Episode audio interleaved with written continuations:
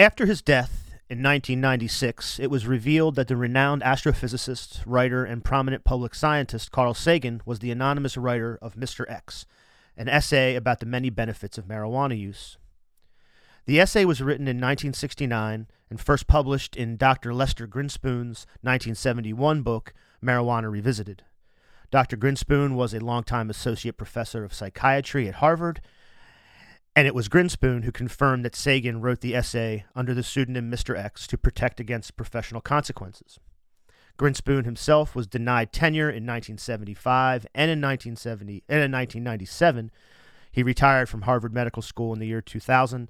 Dr. Grinspoon died June 25th, 2020. Uh, this is an excerpt from Sagan's essay, Mr. X. The cannabis experience has greatly improved my appreciation for art, a subject which I had never much appreciated before. The understanding of the intent of the artist, which I can achieve when high, sometimes carries over when I'm down. This is one of many human frontiers which cannabis has helped me traverse. There also have been some art related insights. I don't know whether they are true or false, but they are fun to formulate. For example, I have spent time high looking at the work of Belgian surrealist Yves Tanguy. Some years later, I emerged from a long swim in the Caribbean and sank exhausted onto a beach formed from the erosion of a nearby coral reef. In idly examining the uh, arcuate, pastel colored coral fragments which make up the beach, I saw before me a vast Tanguy painting. Perhaps Tanguy visited such a beach in his childhood. A very similar improvement in my appreciation of music has occurred with cannabis. For the first time, I have been able to hear the separate parts of the three part harmony and the richness of the counterpoint. I have since discovered that professional musicians can quite easily keep many separate parts going simultaneously in their heads, but this was the first time for me. Again, the learning experience when high has, at least to some extent, carried over when I'm down. The enjoyment of food is amplified taste and aromas emerge that for some reason we ordinarily seem too busy to notice. I am able to give my full attention to the sensation. A potato will have a texture, a body, and a taste like other potatoes, but much more so. Cannabis also enhances the enjoyment of sex. On one hand, it gives an exquisite sensitivity, but on the other hand, it postpones orgasm, in part distracting me with the profusion of images passing before my eyes.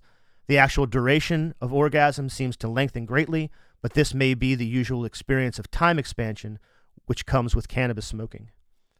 I do not consider myself a religious person in the usual sense, but there is a religious aspect to some highs.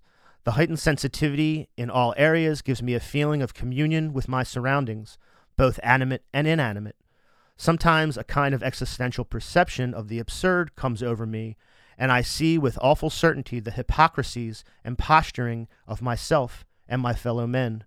At other times, there is a different sense of the absurd, a playful and whimsical awareness.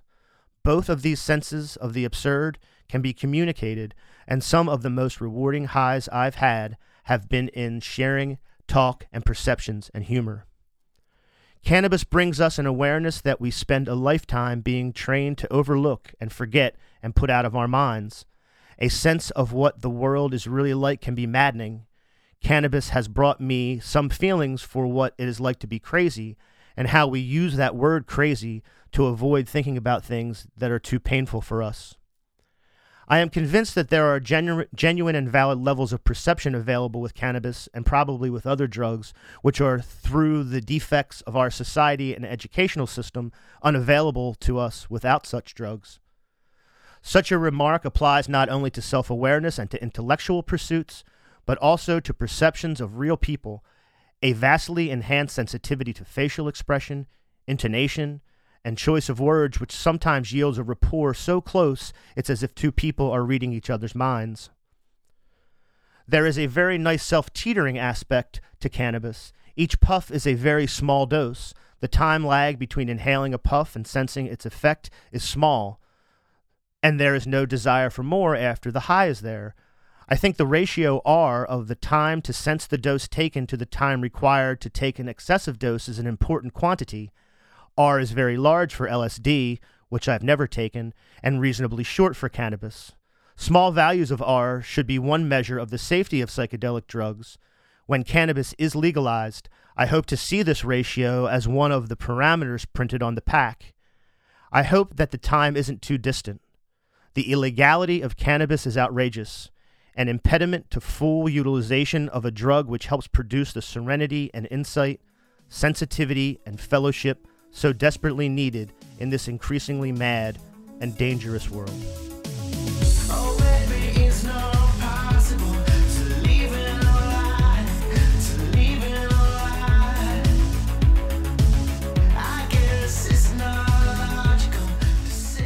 Solidarity, comrades and friends. This is the Highlands Bunker podcast. We're in the shadow of Rockford Tower, behind enemy lines, in a neighborhood replete with Vichy cowards. Our comrade and Delaware Call managing editor Jordan Howe is hanging out on the Zoom this evening, and this episode is produced in collaboration with the Delaware Call, Delaware's premier progressive online magazine. Our guest this evening is Zoe Patchell, Zoe is a local activist and organizer, and she is the current president and board chair of the Delaware Cannabis Advocacy Network. I am very pleased to welcome Zoe to Highlands Bunker podcast. How are you? I'm doing well. Thank you so much for having me on, I appreciate it. Yeah, I'm I'm very happy to have you. Um, this is a, an issue that I talk about quite a bit. It's dear to my heart, of uh, as people know. Um, but I also know you've been at this issue a very long time. Um, can you give us some background uh, and how long you've been working on it and um, what got you into it? Yeah, so um, I've actually been advocating for cannabis legalization since uh, 2010. I started with uh, the local Philadelphia NORML chapter and the NORML Women's Alliance out of Philadelphia. Um, and I moved to Delaware in uh, 2012, and um, there was always conversations about starting a Delaware NORML chapter. Um, there apparently was one back in the 70s, you know, as you noted in your opening, you know, this is an issue that's been uh, being addressed for quite a long time. And unfortunately, the legislature and the laws, you know, are failing to keep up with, um, you know, the public opinion to legalize and whatnot. Um, so we actually started a Delaware NORML chapter here in 2013. I was one of the founding board members to Delaware NORML. Um, and it was immediately apparent uh, that we would need um, a concentrated lobby effort here in Delaware because, unlike the other states that have legalized uh, cannabis for adult use, um, that mostly have been done through uh, ballot initiative referendum, um, Delaware does not have that ability. So, unfortunately, um, we're unable to just put a piece of legislation on the ballot to vote on it, like our neighbors in New Jersey and several of the other states that have legalized. Um, so everything would have to go through the legislature. Um, and it was immediately apparent that that was going to be quite a difficult task. So Delaware NORML being a 501c3, um, we needed to start something else. So we started a grassroots lobby organization, um, which originally started as the name Cannabis Bureau of Delaware and evolved into what is now Delaware Cannabis Advocacy Network, which is an official uh, 501c4 nonprofit here in Delaware, um, and focuses almost exclusively on citizen lobbying and outreach. We've organized and participated over 350 events since inception, um, including citizen lobby days, town halls and public forums, um, expungement and pardon seminars, know your rights seminars, uh, advocacy trainings, uh, you know, canvassing, event tabling, and other kinds of outreach activities. We also raise money for people um, who have been adversely affected by cannabis prohibition to expunge their criminal records. Um, and we regularly attend political and civic events to, to push cannabis legalization. Like I said, we've been doing it since 2013. There's been a lot of incremental success. Um, we passed decriminalization back in 2015. Um, when we first started Delaware NORML, um, we actually came in after the medical cannabis bill had been passed. Um, but there was a series of issues with the medical cannabis implementation. Um, when we started in 2013, um, the medical cannabis program was already enacted. However, there were no dispensaries uh, where patients could go get safe access to their medical cannabis. Uh, the program did begin issuing uh, medical cannabis cards even before they put out an RFP for the medical cannabis uh, dispensary. So they were taking money from the state. Uh, I mean, they were taking money from the, the patients um, without giving them safe access. It was basically a card that would just be a protection.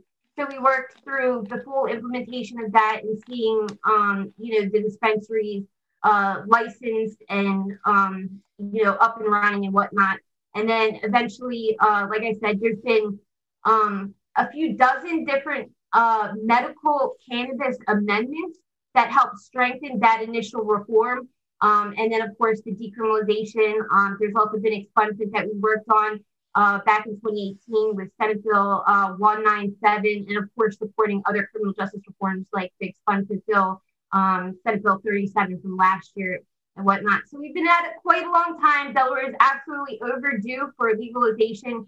There's a lot of issues here in Delaware. We're still continuing to see um, increased enforcement post decriminalization. Uh, the Delaware Statistical Analysis Center actually shows 127% increase in possession only cannabis offenses post decriminalization. So we really need to fully legalize cannabis for adults 21 and older. Absolutely. Um, I I want to kind of set this conversation on in, in sort of two parts um, because I think there's two separate concepts here. Um, the first one is the political discourse. Um, I have a lot of sort of questions, and I want to walk people through the political discourse. Uh, and the other one is something I call reality, uh, and like what you know what really happens in people's lives, and and what's sort of yeah out, outside of a political discussion. You know what what what is really happening. Um, so first, the political discourse. Um, I had a, a, an exchange, a Twitter exchange, uh, about a month ago with the governor's spokesperson, Jonathan Starkey, and uh, he was kind of, you know, making a, a sort of a, a, critique of this idea of we should legalize for the tax reasons because Colorado has made a, a, a pretty nice haul. Um, now New Jersey's going to do it, and as, as states around you are doing it, you know, you're losing that opportunity for the tax. And he said, "Well, you know, this is a this is a bad argument because you know we usually tax things like this to get less usage and and and and and, and I I just I, I actually got a little upset and and I said, you know, the only reason we're making this argument uh, is because it's a it's it it it, it sells people who maybe aren't sold on it. Um, our Dunderhead mayor, or Dunderhead, he's a Dunderhead too, but our governor uh, is also um, you know, he's going to be open to these kind of revenue sort of arguments in, in general. But but really, uh, he is right. I, I, I, don't really care. Um, but I want to go all the way back to the first move, which was the the, the medical and, and for patients uh, that had on prescription for particular maladies, they could be uh, they could be prescribed this. Um, you know, even in that discussion, I remember really putting fine points on things that that actually I think in the long run put us into a discussion that was too technical. But I, would like you to talk a little bit about just the, the the the medical aspect, getting that passed, and whether or not some of those arguments you said there were, there's been a dozen or more amendments even to it and tweaking it, fine tuning it, and having these technical discussions. Um, has has any of that actually hindered the broader push for for full legalization for adults? Yeah, actually, that's a really good question. Um, I mean, you know, it, it definitely has given lawmakers an umbrella to kind of hide under uh, for full legalization, so they don't have to support legalization. Because the fact of the matter is, is that it's it's almost ninety percent of you know public support for medical cannabis, uh, you know, amongst you know, citizens, professionals, legislation, legislators, uh, the whole nine. There's just a lot of support uh, for medical cannabis. So it's definitely, um, in that sense, definitely um, helped lawmakers that are not willing to put their name on legalization say, well, I support medical cannabis, but I just don't support adults using cannabis for whatever purpose. Um, but it's absolutely essential. We need medical cannabis. Um, you know, there's no two ways about it. But just the fact of the matter is, is that medical cannabis doesn't, um, you know, resolve all the issues surrounding cannabis prohibition and all the criminal justice issues. In fact, the program that's currently implemented here in the state of Delaware, even though we've had, you know, a lot of um, incremental progress with that piece of legislation and that policy is, um, you know, it, it basically creates this privileged system, a pay to play system where um, if you have, you know, a medical rec, you know, medical records, meaning that you had some kind of, you know, medical insurance to be able to go to the doctors to have, um, you know, the medical records necessary to qualify for a medical card in the first place, plus the barriers to entry with, um, you know, the cost uh, for a the initial visit to your doctor for them to sign your medical uh, cannabis application, as well as the cost uh, for the card itself. And now the cost of the card has come down $100 uh, over the last two years. Um, they actually dropped the price um, from $150 to a $50 fee. And there was, of course, um, you know, a sliding scale for people that were unable to pay the full amount to participate in that program. But the fact of the matter is, is that there's a lot of people that don't uh, have the ability to go see doctors because of financial uh, impediments and things like that. Um, so it really does create like this privileged system um, if you don't have the ability to uh, basically pay to play in that. Um, and it, it, just doesn't go to um, address the broader criminal justice reforms that are needed with cannabis legalization. Um, so often, uh, cannabis legalization is often overlooked as the criminal justice reform that it is. Um, you know, it certainly won't solve everything, but you know, we definitely need to end the arrests. Um, you know, uh, prevent law enforcement from being able to stop a person, uh, search a person. You know, there's the probable cause aspect. Um, you know, civil asset forfeiture, uh, the expungement of criminal records, and things like that. So it it just falls short, but it's absolutely needed. Yeah, I, I, definitely want to talk about how going forward, especially this session, you know, now we can tie this into other aspects of organizing. Um, but I, I, can tell you my my medical story because I, have told it a couple of times before, but I'm interested in your take on it uh, because of your knowledge and background on it. So, you know, I'm I'm I'm a stoner. I smoke every day. Uh, I I I suspect that me and people like me, who I know a lot of, are are really treating like uh, low level anxiety, some sort of low level pain. A lot of the people, as you said, don't have the resources to get these diagnosed if they could. Um, I've also had a bunch of problems with my eyes, so later in life I developed glaucoma. And um, all, a lot of the treatments didn't work, uh, but I noticed that um, the heavier I smoked, the the the uh, pressure in my eye would, would would stay down, and it would be outside the levels of like acute glaucoma. And so I thought, oh, you know what? That's on the list. Maybe I'll maybe I'll get right with the law, you know, and I'll pay my tax and I'll do the stuff that I should do. So I took all my documents to the place to get the card, but when they looked at it, they said, "Well, you're the, you have open uh, open angle glaucoma, but it's dormant." I said, "Yeah, but it doesn't. You're never cured. It's just the." They said, "No, but it has to be over the the level." And I said, "Well, how?" She's like, well, you can just stop using it so it goes up, or go back to the doctor and say that the reason that your levels have been down is because. And I'm thinking, it was a real. So of course I never followed through on it because I I didn't. I felt like it was a, a not that it was an administrative sort of nightmare, and it just seemed um, like a lot of a lot of nonsense for, for for nothing. And I wonder how many other people just go through this weird sort of situation and either have trouble, as you said, or or just find it very cumbersome, um, really for only political reasons. Like there's no reason to have all of that bureaucracy other than, as you said before, um, to sort of sell it to people who don't want to sign on to it.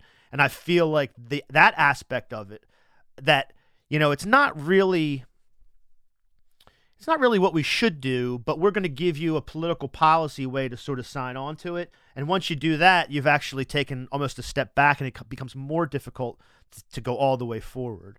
But you know, I don't know if you have any comment about that bef- before we move on. I just I find that I find that there's a lot of sort of paradoxes within the the medical by prescription marijuana sort of policy. Yeah, absolutely. I mean, you know, your story is like, you know, the quintessential example of why we need adult use legalization because, you know, you had uh, some benefit from medical cannabis. You know, it was showing obviously in the test that it was obviously helping to decrease the issue with the um, glaucoma and things like that. But you have, you know, healthcare providers that want you to take alternative measures first before you're able to use the cannabis. Or, you know, um, with the medical cannabis program here in Delaware, there's qualifying conditions that don't, um, you know, encompass all of the ailments that medical cannabis can help with. Um, yet, on the same hand, how easy is it for people to get um, a prescription for opiates? And, you know, with the opiate epidemic that we're having, uh, not just here in Delaware, but across the nation. Um, and with the qualifying conditions here in Delaware with the medical cannabis program, a person who breaks their leg, a person who has, um, you know, dental surgery, uh, a car accident, these you know, like a smaller uh, um, time frame of ailment instead of, you know, these long chronic diseases and things like that are unable to get a medical cannabis card because they don't meet the qualifications, but they're constantly handed, um, you know, opiates and prescriptions for uh, harmful pharmaceuticals that cannabis could definitely replace. And that's what there's what we're seeing with the research. I mean, there's just an abundance of research coming out that, um, you know, basically refu- refuting the age old story of cannabis being a gateway,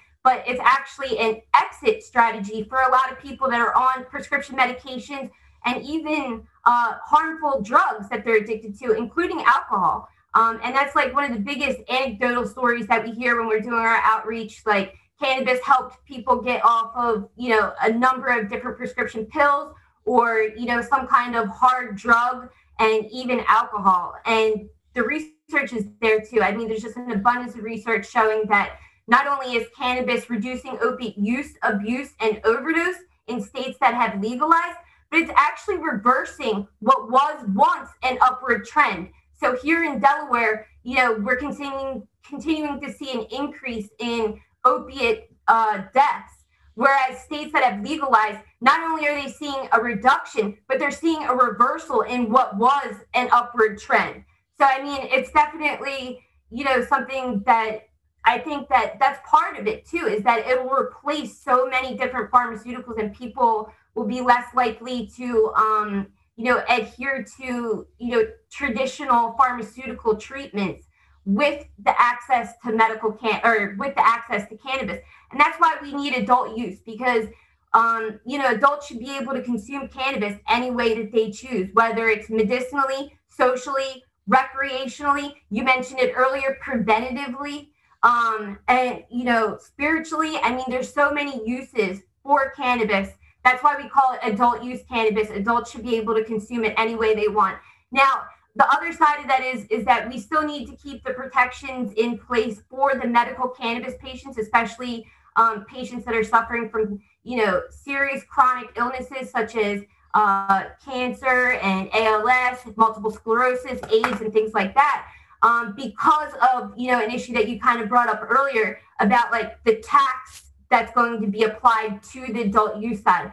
So in states that have legalized, um, you know, they have a bifurcated system uh, within uh, dispensaries themselves, where if you're a medical cannabis patient, you go to one side, you have access to, you know, kind of a, a wider array of cannabis. If there's shortages, then you have, you know, first come, you know, access to those, uh, you know, to the cannabis and the cannabis products and whatnot, and it's not taxed. So we definitely need to keep those protections in place, along with, um, you know, to protect the employment protections for medical cannabis patients as well. Because um, actually, Delaware's law um, for medical cannabis is quite strong in terms of employment protections. And there's been quite a bit of um, litigation here in Delaware that has protected people that have been fired from uh, corporate entities and things like that for being a medical cannabis patient.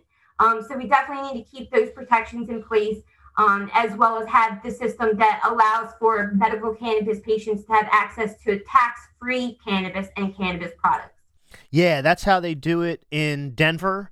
I'm trying to think of different places I've been that, that basically do it like that. You know, you can go to the same place, but the medical place is, is a separate sort of uh, desk or room so that you get, you make sure that the, you know the tax is different and the availability is there, things like that, which is which is great. And I can tell you anecdotally that uh, there's two or three people I know. One one one of my friends was in a bicycle accident and went to the hospital and was was prescribed painkillers. Didn't use them, just smoked because didn't want to take opiates. You know that they make you feel bad.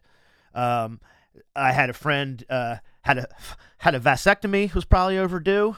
Uh, and he was given painkillers. Didn't you? Well, he kept them for probably other stuff. But, uh, but again, the the opiates. The Paul Baumbach, the representative uh, in Dover from Newark, was on the podcast about a year and a half ago, and we talked about this issue. And he, you know, he's open to full legalization, and his big his big hangup was the science behind like police field tests. And of course, the police lobbies what it is. We understand in Delaware what the, the power that they have. Um, but I'm thinking to myself, you know, doctors prescribe still today prescribe opiates for pain after surgery or, or whatever. Um, they prescribe muscle relaxers. Uh, they prescribe Ambien and, and significant sleep aids. And, you know, those things I understand that the, the, the nature of them and they and they can be prescribed and used medically, but they're far, far more dangerous. They're they're addictive. They're they're and and there's no real discussion about that. And again, it just not to sit here and pick out hypocrisies. We could do that all day, but I think it helps to sort of ground the conversation in sort of what we're talking about rather than and that's why I called it the political discourse, right? It's like people just pe- people should be able to do adults should be able to do this like they like they do anything else because scientifically it's it's almost harmless. Um, that's why I read the uh, the Sagan essay. There's actually a bit in it, and I and I encourage everyone to read it. It's it's it's quite long, but I hope you got a gist of it. Um, and it, he he's a beautiful writer, which you probably know because he, he wrote a lot of things that people have read. Um, but there's a there's a passage in it about driving, and the way he explains it is that he's able to sort of control it in himself and he doesn't he you feel like you can focus and once you've driven uh, and he didn't say he did it a, a, bunch of times but he had done it and he's like whenever you get to wherever you're just not high anymore. But you don't have any you know maybe there's some reaction uh, but it wasn't as dangerous as even having one drink or taking one ambien or whatever.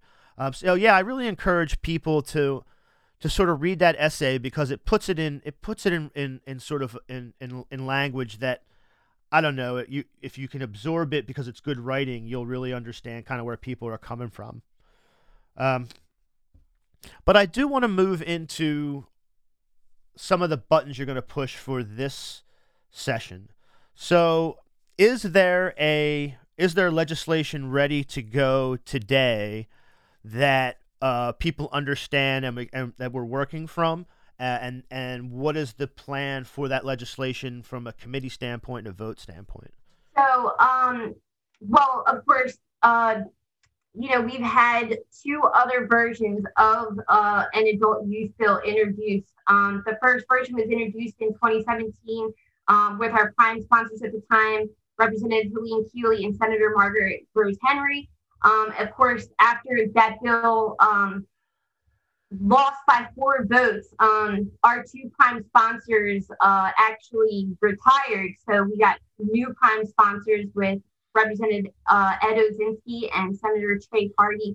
I just want to mention real quick before uh, I specifically tell about what's going on with the new adult use bill, but it's a very um, little known fact here in Delaware, but Delaware was actually the first state in the entire country to get a simple majority on a cannabis legalization market bill.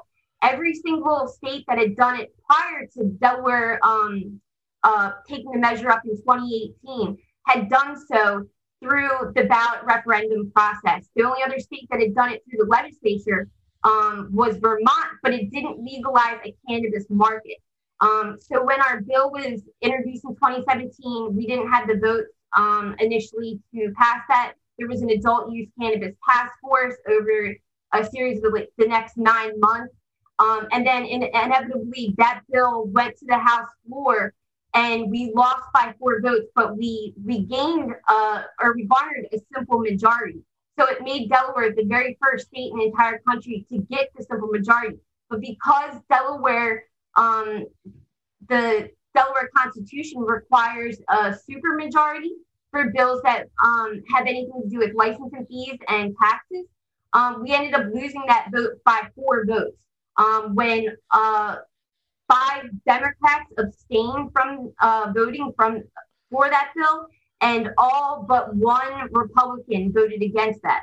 Um, so, I mean, it's really just a technicality that we don't have legal legalization so far. So, like I said, after that happened, um, our two time sponsors ended up retiring, and uh, two new prime sponsors replaced them Representative Ed Osienski and Senator Trey Paradee. Um, a new bill was introduced uh, in May of 2019. It passed the House Revenue and Finance Committee um, eight to three. And um, then we never got a, a, vote in the House because, um, well, the first year that that bill was out, um, we didn't have enough votes to put it up. Um, the second year, obviously, was 2020. We had the COVID situation happen and it interrupted uh, legislative session. We actually thought we were going to pass legalization last year uh, had it not been for COVID interrupting session. Um, so they've been working, the prime sponsors have been working on a new um, piece of legislation. It's my understanding, I've not seen it. Um, it's my understanding that it's very similar to uh, last year's legislation with some uh, language that's been strengthened, especially around like the social equity uh, issue um, and, you know, addressing how the disproportionate effects of cannabis prohibition in communities of color and how to overcome that bridge um, to make sure that people that have been disproportionately affected by cannabis prohibition have uh, ample and fair opportunity to get into the industry. So um, that bill, unfortunately, is not ready. Um, I actually spoke with Representative Ed Osienski uh, earlier today. Um, it's my understanding that they are still drafting um, you know, the third version of the adult use cannabis legalization bill. And they have plans to introduce it over JFC break um, as a pre-file going into um, March. And uh, it's also my understanding that we hope to pass a committee in March as well. Now, the big sticking point with adult use legalization has always been in the House um, because with the supermajority needed, like I said, um, we were just a few votes short um, of passing that first adult use cannabis legalization bill back in 2018. Who were the who were the, you said there were, were there were four House members, four Democratic House members who voted no. Yes. I feel I feel like we should name them. Can we name them? Yeah, absolutely. So there were actually five Democrat representatives that abstained from the bill. They refused. Uh, that's what it. Well, they didn't vote yeah. yes. They, took the vote no. They just it, abstained, and it inevitably sunk our, our chances of passing that piece of legislation. You um, will notice that you will notice I mentioned Vichy cowards earlier, so we'll, we'll just we'll put them in that category. But yes, so uh, these are abstentions. Yes.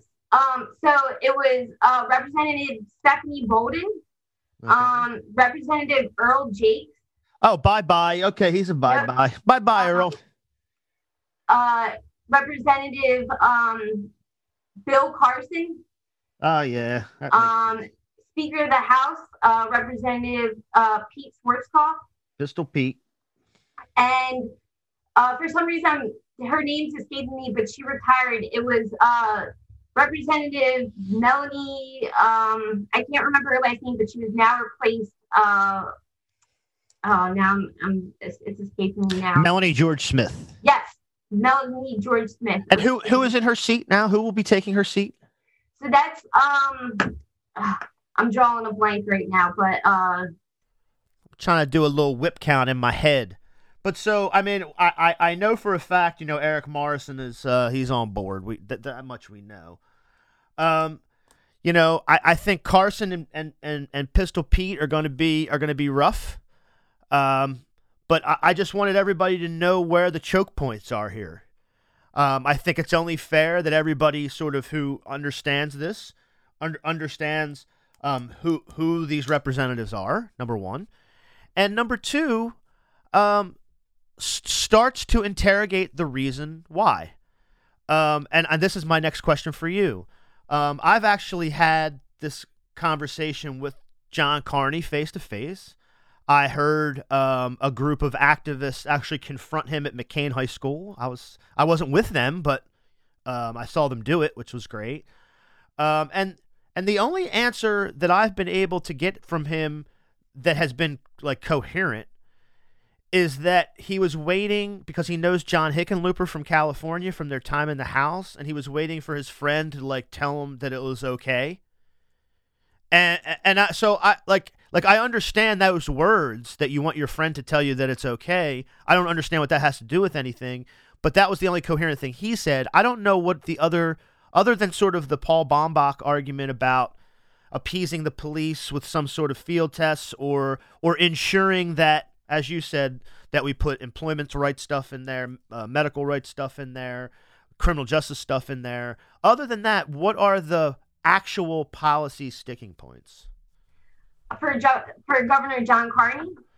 Uh per, well either i mean either the reps or carney. I mean i think my my sus- i don't know whether you, i mean you would probably have a a feeling about this. I mean, is is Pete Schwarzkopf representing the police saying we're not doing this and Carney is going along with Pete, or is it the other way around?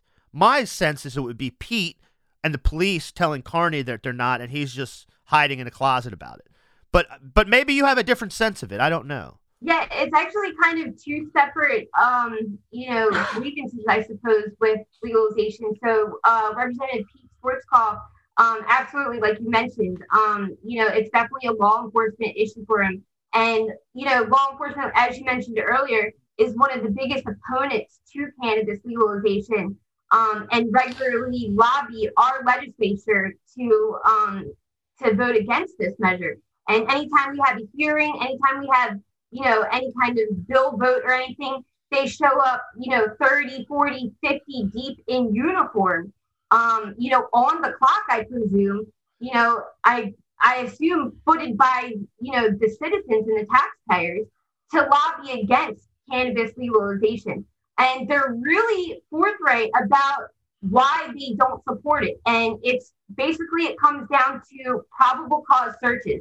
So right now, um, you know, the very odor of cannabis, either raw or burnt, gives law enforcement um, access to a probable cause search where typically they would need a warrant or your consent to be able to search you. And you know, it's they're searching people's property, people's cars, their houses, and there's even strip searches that are occurring here in Delaware based on the odor of cannabis alone. Not because they found a large amount of cannabis or anything like that, but simply because law enforcement either said or actually smelled cannabis. And, you know, we've had law enforcement that have gone on the record to say that it's a tactic that's used um, when they need uh, to gain access to somebody to search them or their property without having to go through the constitutional protections of having to get a warrant. So basically, um, they it's a law enforcement tool that they use to circumvent the Fourth Amendment constitutional protections. Um,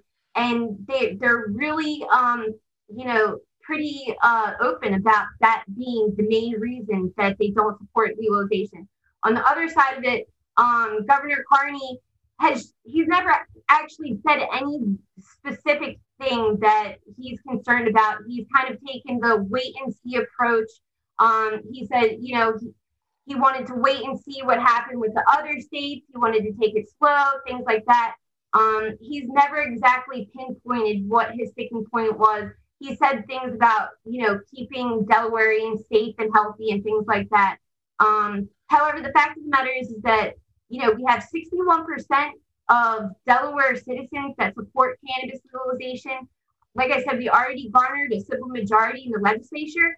And this bill actually requires a three fifths supermajority, which is the exact amount of votes needed to override a veto. We don't think that John Carney would veto this measure. Um, he's never said that. He's never even signaled that. Um, but you know, just from the door, we're definitely working with um, what we would consider a veto-proof bill. Yeah. So I, I I'm just going to underscore this before I ask my next question. You know, the only reason this isn't going forward is because police interests want an end run around your search and seizure rights. That's it. Um, all the science, you know, the science is in uh, as far as you know the, the the the health aspects of it. They're mostly good. Um, you know, Sagan wrote his essay in 1969. Um, so there's no other open issues that I have ha- that have been made to me that I understand other than this this um, sort of search and seizure issue and, and, using a tool as a as a way to crack down on people that uh, I guess they deem that need to be cracked down upon. Um, oh, and before I get to my next question, I, I would be remiss not to mention a very very old friend of mine that I had lost touch with and, and didn't meet him again until a few years ago when I went to one of your events, Tom Donovan. Uh, I I met him in like 1994, maybe. I've known him like a really long time. We went to school together, and I was uh, so happy not only to meet him but to know the kind of work that he's doing because he he's a, an attorney and he works on the legal aspect of a lot of, of defending a lot of these cases. Um, I assume he still does a lot of that. Um, so I, I want to give him a shout out because that's uh, very dope work uh, and very good work on his part. Yeah, Tom Down is actually one of our directors and the co-founders of um, Delaware Cannabis Advocacy Network, and he actually represented um, people for free that had been charged with misdemeanor cannabis possession for about two years and handled over 130 some odd cases um, prior to decriminalization taking effect. Um, and he's actually the lead um, organizer for our cannabis expungement project which I mentioned earlier, uh, raises money for people uh, to fund the cost for an expungement for those eligible under uh, Senate Bill 197, Senate Bill 37, to make sure that everybody who needs an expungement um, can get an expungement, whether they can afford one or not. So he does amazing work with us, and you know we definitely appreciate you know everything that he's brought to our movement. Yeah, I was racking my brain. I think it's possible that the first time I smoked, and it might have been the first time I smoked, but it was definitely the first time I smoked at the University of Delaware. I think of the four of the three other people that were there, Tom might have been one of them. That's could that could be, uh, but I'm glad to give him that shout out. Um, my next question is about um, sort of the licensing of the supply end. And I don't have all the details in front of me, but I do know that several years ago uh, in Ohio, uh, their adult rec- their adult marijuana recreational marijuana bill went up for referendum as they have there, and it actually the activists like people like you and me were were out mobilizing against the measure, and it did not pass. And the reason was that the the licensing for supply and growth were heavily tied into uh, capital interests, corporate interests, um, you know, and, and those kind of firms, um, ex police and that type of thing. And it was very tight about that. So they voted it down. Um, the thing, so I, I'm, I'm sort of interested in that end of it here in Delaware, uh, considering our, our allegiance to, uh, to capital, uh, and to, you know, sort of corporate, uh, power just in general. Um, I know that you mentioned that it's being considered, you know, making sure that that people that might have had uh, dis- uh, an impact on them would have an opportunity uh, on the employment side. But I wonder if you can talk about just the supply side in general and the licensing of it uh, and how that would work. Yeah, so like I said, um, the bill that's expected out this year, um, I've not seen yet. But based on last year's bill and my understanding of you know the similarities between last year's bill and you know the new bill that's going to come out, um, and it's going to look fairly similar, is um, the way that it's regulated, first of all, is um, through the Department of Safety and Homeland Security under uh, the Delaware Alcohol Tobacco Enforcement with a newly created uh, division within uh, for cannabis. And um, so the licenses is a four tiered licensing system where you have the cultivators, uh, manufacturers, retail, and laboratory. So those are the four uh, categories of licensing. Um, and uh, you know, there's definitely been some uh, opposition to the the licensing aspect of it in you know over the last six years since the adult use bills have been introduced and whatnot.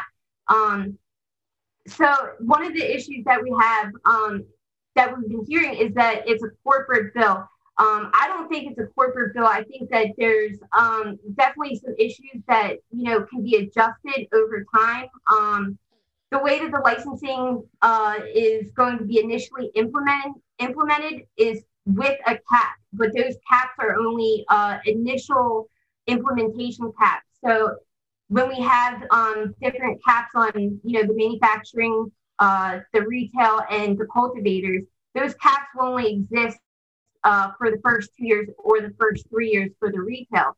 Um, we do have some concerns over that. Um, there's definitely, you know, some issues with the medical cannabis program and the limited market participants. Um, the uh, the first version of the adult use bill had 150 total licenses for the first two years. Um, last year's version had 100 total licenses um, for the first two and three years, like I said. Uh, so it's 15 for the retail for the first three. Um, and it was, uh, I, I, believe, 50 uh, cultivators and uh, 30 manufacturers or something to that degree. Um, so that's the that's the recreational infrastructure that's been licensed out that's sort of sitting there. Is that right? Or is that or does that lap over into the medical part that's that currently exists?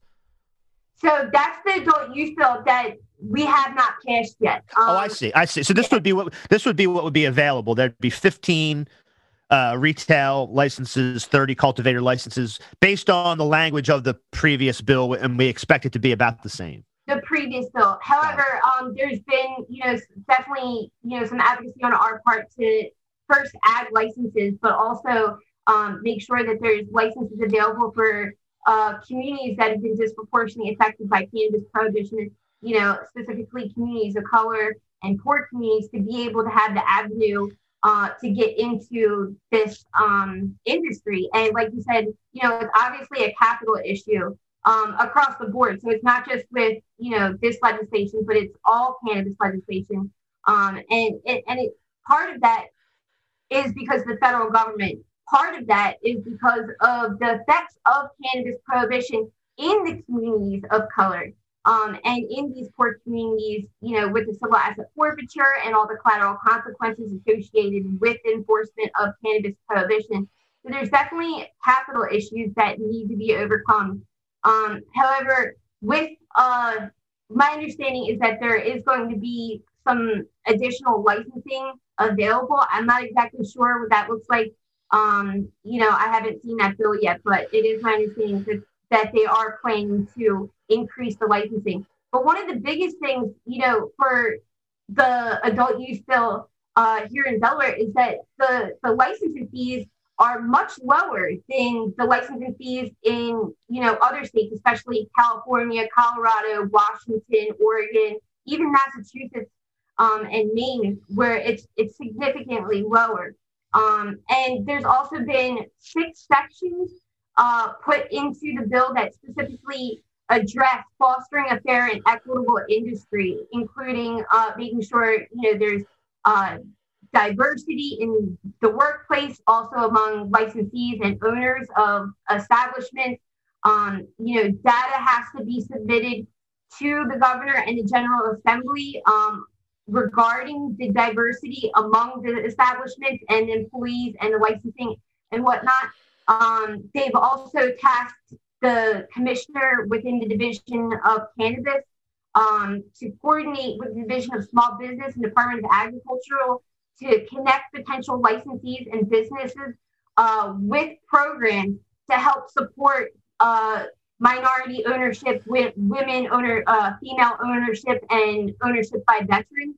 Um, there's also been a number of things uh, that have been put into the bill in the competitive scoring aspect to ensure that there's diversity in the market. And there's actually um, some uh, effort among uh, some of the young Republicans to actually uh, get rid of the language that's been included in um, the adult use bill that would help foster uh, a more fair market. So, like I said, there's um, with the competitive scoring, um, applicants are required to submit their outline for their diversity goals and their plans to recruit and hire people of color, women, and veterans within the ownership and promote uh, or within the establishment and promote their ownership within the establishment. Um, they have to submit their plan for having a percentage of employees um, that are hired within the establishment uh, from the respected region um, and cities surrounding that establishment. And they're also required to provide a plan uh, for a safe, healthy, and economically beneficial working environment that promotes fair scheduling practices, family supported wages, and benefits for employees.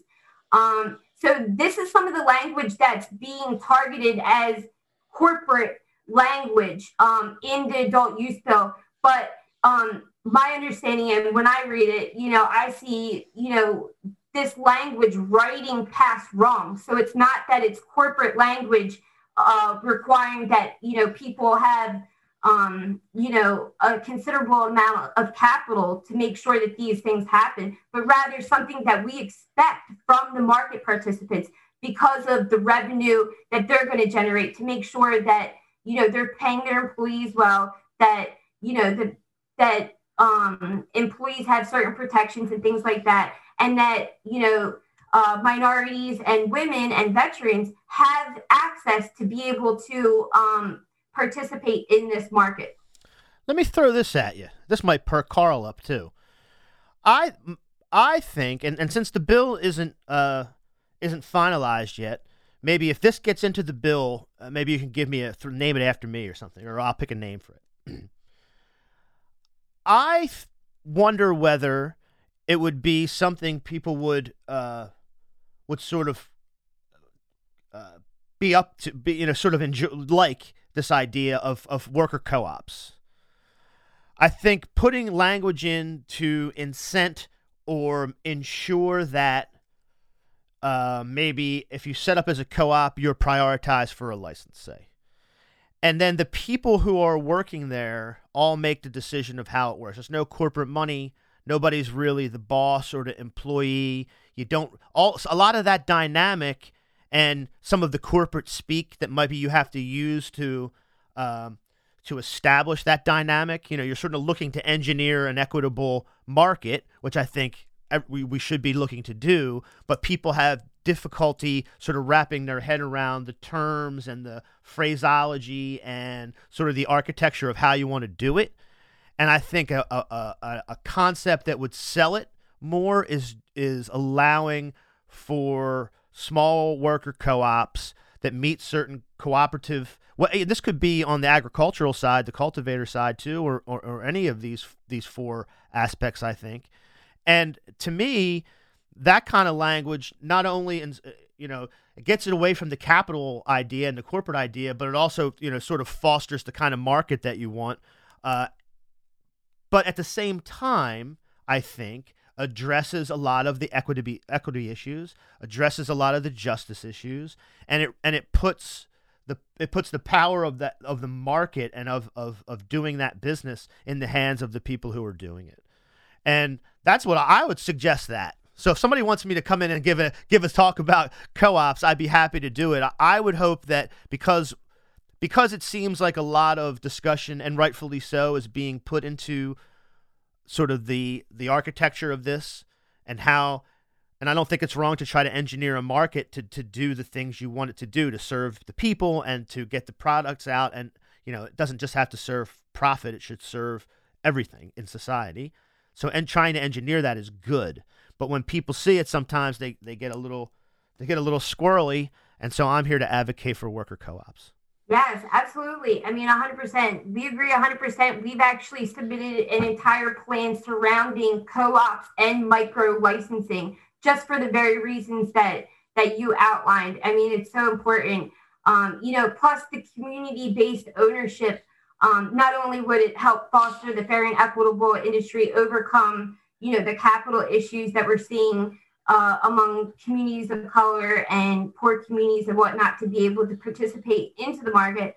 Um, but it'll also help um, you know, convert the criminal market to the legal market because, um, you know, as a consumer myself, um, you we don't want to go to a place where you know that's corporately run and things like that and they don't care about the consumers they're just there to make money this that and the other a co-op would obviously overcome that um, you know by creating that community ownership um, as well as you know um, allowing for uh, mentorship within the program um, and i mean all kinds of different uh, issues could be overcome with that. So it's absolutely something that we're advocating for uh, co-ops and micro licensing.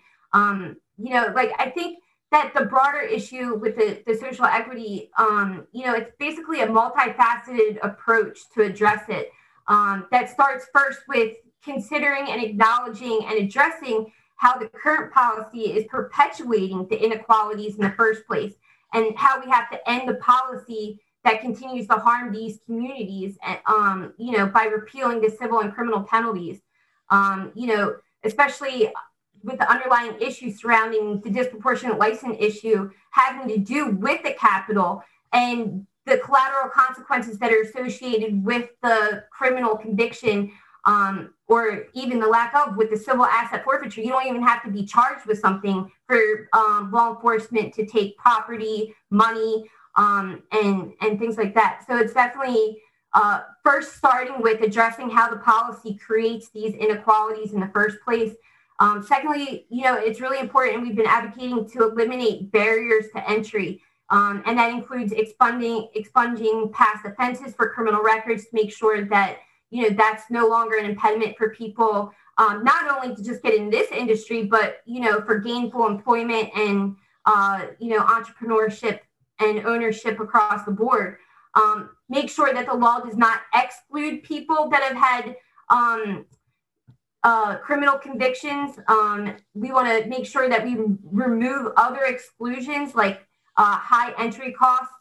Um, and definitely the co-ops and the um, micro licenses would help bridge that gap as well, as well as carve an avenue for ownership. Um, for people that want to get into the industry that have the little the you know little revenue or resources to participate and then thirdly coming back and incentivizing minority ownership um, we've been advocating for grants and small business programs to distribute um, to help protect these small businesses and help them compete with the larger uh, entities that will you know be licensed uh, by funding a percentage of their startup costs or technical assistance, um, as well as mentoring services. We've advocated for fee waivers um, as well as tax, tax exemptions for these communities that have been disproportionately affected. Um, and then, fourth, with the social equity issue, it's important that a portion of the revenue be generated back uh, to reinvest in communities that have been disproportionately disproportionately affected by this harmful policy um, and making sure that uh, we redress the impact that cannabis prohibition has had on these communities. Yeah, and I just another thing I want to underscore, and just kind of bring these two things together. Again, I, I, I find it like sort of distasteful and stupid to continue to point out sort of hypocrisies. It's not the reason I'm going to mention this, but I think it's important for people to try to reckon with this with these two ideas if the police can come in uniform, uh, uh, dozens and dozens the, and, and lobby, if they can give sworn testimony and they can basically say, look, the reason this is like this is because we just need this arcane tool to be able to selectively enforce, you know, searches, um, you know, busting people back off of, of probation or parole or whatever it is. So we're using this as a tool uh, of the state of the police, and we know what uh, results we get from that. Those those have been those are very clear. We know who they affect. They affect poor people. We know where they live. We know what they look like. We, we, we know the impact of that. But then on the other hand, people don't like the, the, the language that's used to try to address this like they don't like this diversity language or prioritizing this or or this or that, and they feel like that that's sort of uh, too much engineering or too much, uh, you know, uh, you you know, intervention into the market about what who can do what. Well, you, you know, somehow these two things need to be reckoned with together. You can't allow the police for, for decades, centuries, to come down on people for, for, for what we now know is no reason. Um, but then not want to somehow reckon with with fixing it. You can't just it doesn't just end. Um, so I, I hope people uh, start to put a lot of these things sort of together. Um, you know, you've been so uh, you know I, I want to you personally uh, particularly uh, have have stuck with this and been out in the uh, out on the forefront of this for just so many years in in Delaware and you've given it such a like a, a really professional public face. Um, you've been making you're the you're the person with the args. You have the args. You're always prepared with the arguments. And um, I you know I really appreciate that. It's something that um, you know you were out there when not a lot of people were doing this um, so I'm really happy for you that it's coming to fruition. Uh, so, what can people do uh, to help get involved with this now? I know it's sort of strange because we're still back on a virtual thing, so it's hard to lobby, uh, but you still can make phone calls. You can still sort of uh, get involved in, in whatever way you can um, because this is going to be a big session. A lot of progress can be made. Um, so, what are some of the specific things people can do to help you lobby and advocate for this? Yeah, I mean, first and foremost, um, you know, contact your elected officials. Obviously, legislative session is going to look a lot different this year uh, with legislative hall not being open to the public and session being held virtually uh, at the moment. But on the same hand, it's also allowing um, our legislators to be actually more accessible via Zoom and things like that. Um, so, first and foremost, contact your elected official. Um, let them know that you're one of the 61% of Delaware citizens that support cannabis legalization.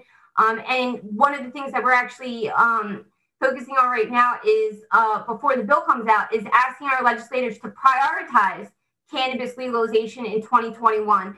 Um, because I mean, it's going to have such a huge effect on so many different areas. I mean, it's a basically it's a broad a broad spectrum issue. It encompasses so many issues within one single reform and so many relevant issues you know uh, obviously it's going to be significant criminal justice reform. Um, it's also you know it encompasses policing prosecutorial uh, law enforcement funding and expungement reform all in one. And then there's the economic side. Um, obviously it's going to significantly help with covid recovery um, you know, with the economic development as well as, you know, the small business and the job creation. Um, you know, these jobs, we're talking about thousands of jobs that are going to directly, um, you know, benefit Delawareans. And, you know, these jobs are going to replace some of these jobs that have been permanently lost through the pandemic and whatnot. So it's just going to have such a huge effect on Delaware and such a huge benefit um, that we're asking the legislature to prioritize cannabis legalization. There's actually been um, some, uh, I guess, uh, a push among the Republican caucus um, to not take up uh, controversial legislation while they're still meeting virtually. Um, and I think that legalization was targeted in that push. But I mean, it's really not controversial. We have 61% of Delaware voters that support it. Um, and like I said, it, it'll help with so many different reforms here in Delaware. So contact your elected officials. Um, get involved. We need help. Um, you know, we're all volunteer. Uh, we operate on a shoestring budget. Um, and, you know, our biggest asset is our manpower. So we need, you know, people getting involved. Um, you know, we, are going to have call banking and some outreach activities once the bill gets dropped. Um, we also encourage people to write a letter to the editor um, you know, not just write your elected officials, but write a letter to the editor too about, you know, about legalization and how you feel about that. Um, but the best way, get involved, contact us at volunteer at delawarecannabis.org. You can also go to our website, delawarecannabis.org for more information and how to get involved with our citizen led movement. Folks, smoking weed is fun. There are medicinal qualities uh, but it's just uh, it's just relaxing. You just want to relax, and uh, everybody knows that that's what it is. So when you start hearing people uh, say, "Well, we can't take up this controversial issue over Zoom or something," uh, you know that person is full of shit. So keep that in mind. Keep the criminal thing in mind and the criminal justice issues because I think they're so important, and the economic ones that we talked about. But I know people are looking to get involved in something. This is going to be a very active legislative session. Um, there are some ways to do it. I want to thank Zoe for coming on. I really appreciate it. I've been wanting to have you on for like over a year now, so thank you. Thank you. Uh, uh, of course, of course. Um, Highlands Bunker at Highlands Bunker on Twitter. It's the Highlands Bunker on Patreon. And look for this story and many stories like this about local organizing and activism on Delaware Call. Uh, we have a lot of exciting things coming up in the new year, so I hope you will stay tuned to it. Until next time, friends, left is best.